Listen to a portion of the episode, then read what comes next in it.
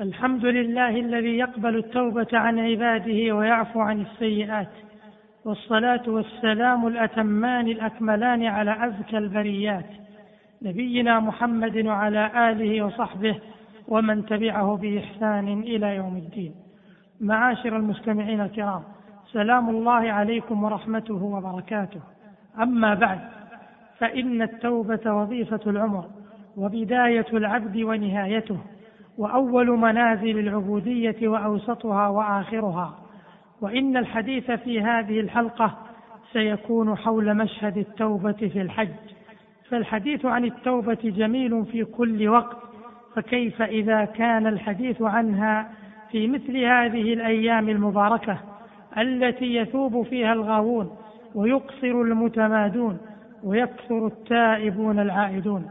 فما أجمل بالحاج بعد أن قام بأعمال الحج وختمها بالذكر والاستغفار أن يطبع عليها بطابع التوبة النصوح. أيها المستمعون الكرام، لقد فتح الله بمنه وكرمه باب التوبة، حيث أمر بها ووعد بقبولها مهما عظمت الذنوب. قال الله تبارك وتعالى: وأنيبوا إلى ربكم وأسلموا له من قبل أن يأتيكم العذاب ثم لا تنصرون. وقال عز وجل: وهو الذي يقبل التوبة عن عباده ويعفو عن السيئات ويعلم ما تفعلون. وقال في حق أصحاب الأخدود الذين حفروا الحفر لتعذيب المؤمنين وتحريقهم بالنار: إن الذين فتنوا المؤمنين والمؤمنات ثم لم يتوبوا فلهم عذاب جهنم ولهم عذاب الحريق. قال الحسن البصري رحمه الله: انظروا إلى هذا الكرم والجود، قتلوا أولياءه وهو يدعوهم إلى التوبة والمغفرة. انتهى كلامه. بل إنه عز وجل حذر من القنوط من رحمته فقال: قل يا عبادي الذين أسرفوا على أنفسهم لا تقنطوا من رحمة الله، إن الله يغفر الذنوب جميعا، إنه هو الغفور الرحيم. قال ابن عباس رضي الله عنهما: من أيس عباد الله من التوبة بعد هذا فقد جحد كتاب الله عز وجل. أما فضائل التوبة وأسرارها وبركاتها فمتعددة متنوعة متشعبة، فالتوبة سبب الفلاح وطريق السعادة، وبالتوبة تكفر السيئات، وإذا حسنت بدل الله سيئات صاحبها حسنات. وعبودية التوبة من أحب العبوديات إلى الله، والله تبارك وتعالى يفرح بتوبة التائبين. قال النبي صلى الله عليه وسلم فيما رواه البخاري ومسلم: لله أفرح بتوبة العبد من رجل نزل منزلا وبه مهلكه ومعه راحلته عليها طعامه وشرابه، فوضع رأسه فنام نومه، ثم رفع رأسه فاستيقظ وقد ذهبت راحلته حتى اشتد عليه الحر والعطش أو ما شاء الله. قال: أرجع إلى مكاني، فرجع فنام نومه، ثم رفع رأسه فإذا راحلته عنده. ولم يجئ هذا الفرح في شيء من الطاعات سوى التوبة، ومعلوم أن لهذا الفرح تأثيرا عظيما في حال التائب وقلبه، ومزيد هذا الفرح لا يعبر عنه. ومن فضائل التوبة أنها توجب للتائب آثارا عجيبة من مقامات العبودية التي لا تحصل بدون التوبة، فتوجب للتائب رقة ومحبة ولطفا، وتوجب له شكر الله وحمده والرضا عنه، فرتب له على ذلك أنواع من النعم لا يهتدي العبد إلى تفاصيلها، بل لا يزال يتقلب في بركتها وآثارها ما لم ينقضها أو يفسدها. أيها المستمعون الكرام، من المسائل في باب التوبة مسألة التخلص من الحقوق والتحلل من المظالم. فالتوبة تكون من حق الله وحق العباد، فحق الله تعالى يكفي في التوبة منه أن يترك ما كان يفعله من النواهي، وأن يفعل ما كان يتركه من الأوامر. ومن حقوق الله ما يجب فيه مع التوبة القضاء والكفارة، كما هو مفصل في مواضعه. وأما حق غير الله فيحتاج إلى التحلل من المظالم فيه، وإلى أداء الحقوق إلى مستحقيها، وإلا لم يحصل الخلاص من ضرر ذلك الذنب. قال النبي صلى الله عليه وسلم: من كان لأخيه عنده مظلمة من مال أو عرض فليتحلله اليوم. قبل أن لا يكون دينار ولا درهم إلا الحسنات والسيئات، أخرجه البخاري.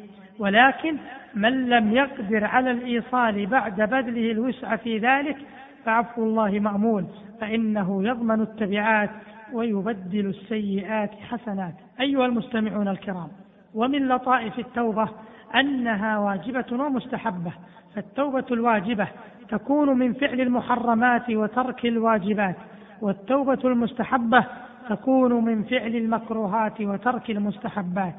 فمن اقتصر على التوبة الأولى كان من المقتصدين الأبرار، ومن تاب التوبتين كان من السابقين المقربين، ومن لم يأتي بالأولى الواجبة كان من الظالمين. ومن المسائل في باب التوبة مسألة التوبة النصوح، وهي الخالصة الصادقة الناصحة الخالية من الشوائب والعلل، وهي التي تكون لمحض خوف الله وخشيته والرغبة فيما لديه والرهبة مما عنده، فمن كانت هذه حاله غفرت ذنوبه كلها، وإذا حسنت توبته بدل الله سيئاته حسنات. ومن اللطائف في هذا الباب مسألة التوبة الخاصة، وهي التي تكون من بعض الذنوب، فالواجب على العبد أن يتوب من جميع الذنوب صغيرها وكبيرها، لكن إذا تاب من بعضها مع إصراره على بعضها الآخر قبلت توبته مما تاب منه ما لم يصر على ذنب آخر من نوعه. مثال ذلك أن يتوب من الربا وهو مصر على شرب الخمر فتقبل توبته من الربا، وهكذا. وقد يتصور أن يتوب الإنسان من الكثير من الذنوب دون القليل منها، لأن لكثرة الذنوب تأثيرا في كثرة العقوبة وصعوبة التوبة. وبالجملة فكل ذنب له توبة خاصة، وهي فرض منه لا تتعلق بالتوبة من غيره، فهذه هي التوبة الخاصة، وحكمها أنها تصح فيما تاب منه شريطة أن يكون التائب باقيا على أصل الإيمان. والسر المسألة أن التوبة تتبعض كالمعصية، فيكون تائبا من وجه دون وجه.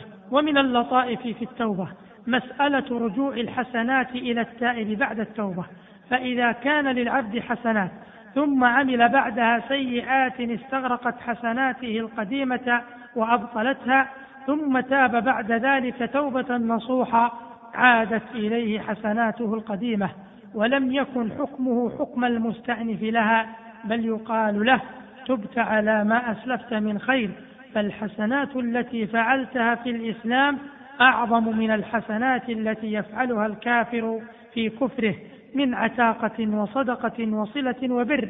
قال حكيم بن حزام رضي الله عنه: قلت يا رسول الله، أرأيت أشياء كنت أتحنث بها، يعني أتعبد بها في الجاهلية، من صدقة أو عتاقة أو صلة رحم، فهل فيها من أجر؟ فقال النبي صلى الله عليه وسلم: أسلمت على ما أسلفت من خير، رواه البخاري ومسلم. قال ابن حجر رحمه الله في شرح الحديث: لا مانع من أن يضيف الله إلى حسناته في الإسلام ثواب ما كان صدر منه في الكفر تفضلا وإحسانا، انتهى كلامه. وقال ابن القيم رحمه الله مبينا العلة في ذلك: وذلك لأن الإساءة المتخللة بين الطاعتين قد ارتفعت بالتوبة وصارت كأنها لم تكن، فتلاقت الطاعتان واجتمعتا، والله أعلم، انتهى كلامه. ومن اللطائف في باب التوبة مسألة رجوع التائب إلى حاله ومقامه قبل المعصية، فقد يكون للعبد حال أو مقام مع الله ثم ينزل عنه بسبب ذنب ارتكبه، ثم بعد ذلك يتوب من ذلك الذنب، فهل يعود بعد التوبة إلى مثل ما كان أو لا يعود، أو يعود إلى أنقص من رتبته، أو يعود خيرا مما كان؟ والجواب أن من التائبين من يعود إلى مثل حاله الأول، ومنهم من يعود إلى أكمل من حاله، ومنهم من يعود إلى أنقص مما كان. فإن كان بعد التوبة خيرا مما كان قبل الخطيئة، وأشد حذرا وأعظم تشميرا وأعظم ذلا وخشية وإنابة، عاد إلى أرفع مما كان. وإن كان قبل الخطيئة أكمل في هذه الأمور ولم يعد بعد التوبة إليها، عاد أنقص مما كان عليه. وإن كان بعد التوبة مثل ما كان قبل الخطيئة، رجع إلى منزلته. وهذا ما رجحه شيخ الإسلام ابن تيمية رحمه الله في هذه المسألة. وعلى هذا فإنه ينبغي التفطن لهذه المسألة، خصوصا من كان له حال مع الله وكان ذا خشية وعلم وتأله ومسارعة إلى الخيرات وحرص على الدعوة ونحو ذلك، ثم طاف به طائف من الشيطان فأذله وأغواه وطوح به عن قصد السبيل، فنزل عن رتبته السابقة وفقد أنسه بالله، ودب إليه الضعف والفتور، وترك ما كان يقوم به من خير ومسارعة. فهذه مسألة تعتري كثيرا من الناس، فيستسلمون لها ويركنون إلى خاطر اليأس ويرضون بالدون، فيظنون أنهم لا يمكن أن يرجعوا إلى حالتهم السابقة من الخير والقرب من الله.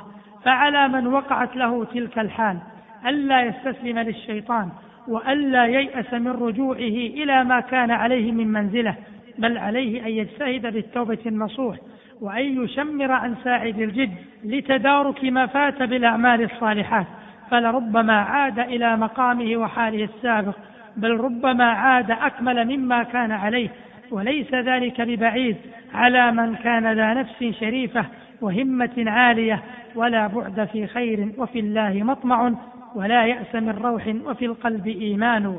أيها الحجاج الكرام، مسائل التوبة كثيرة ولطائفها متنوعة وأسرارها بديعة عديدة، والمقام لا يتسع للتفصيل. اللهم إنا نسألك التوبة النصوح التي ترضيك عنا، وصل اللهم وسلم على نبينا محمد وعلى آله وصحبه، والسلام عليكم ورحمة الله.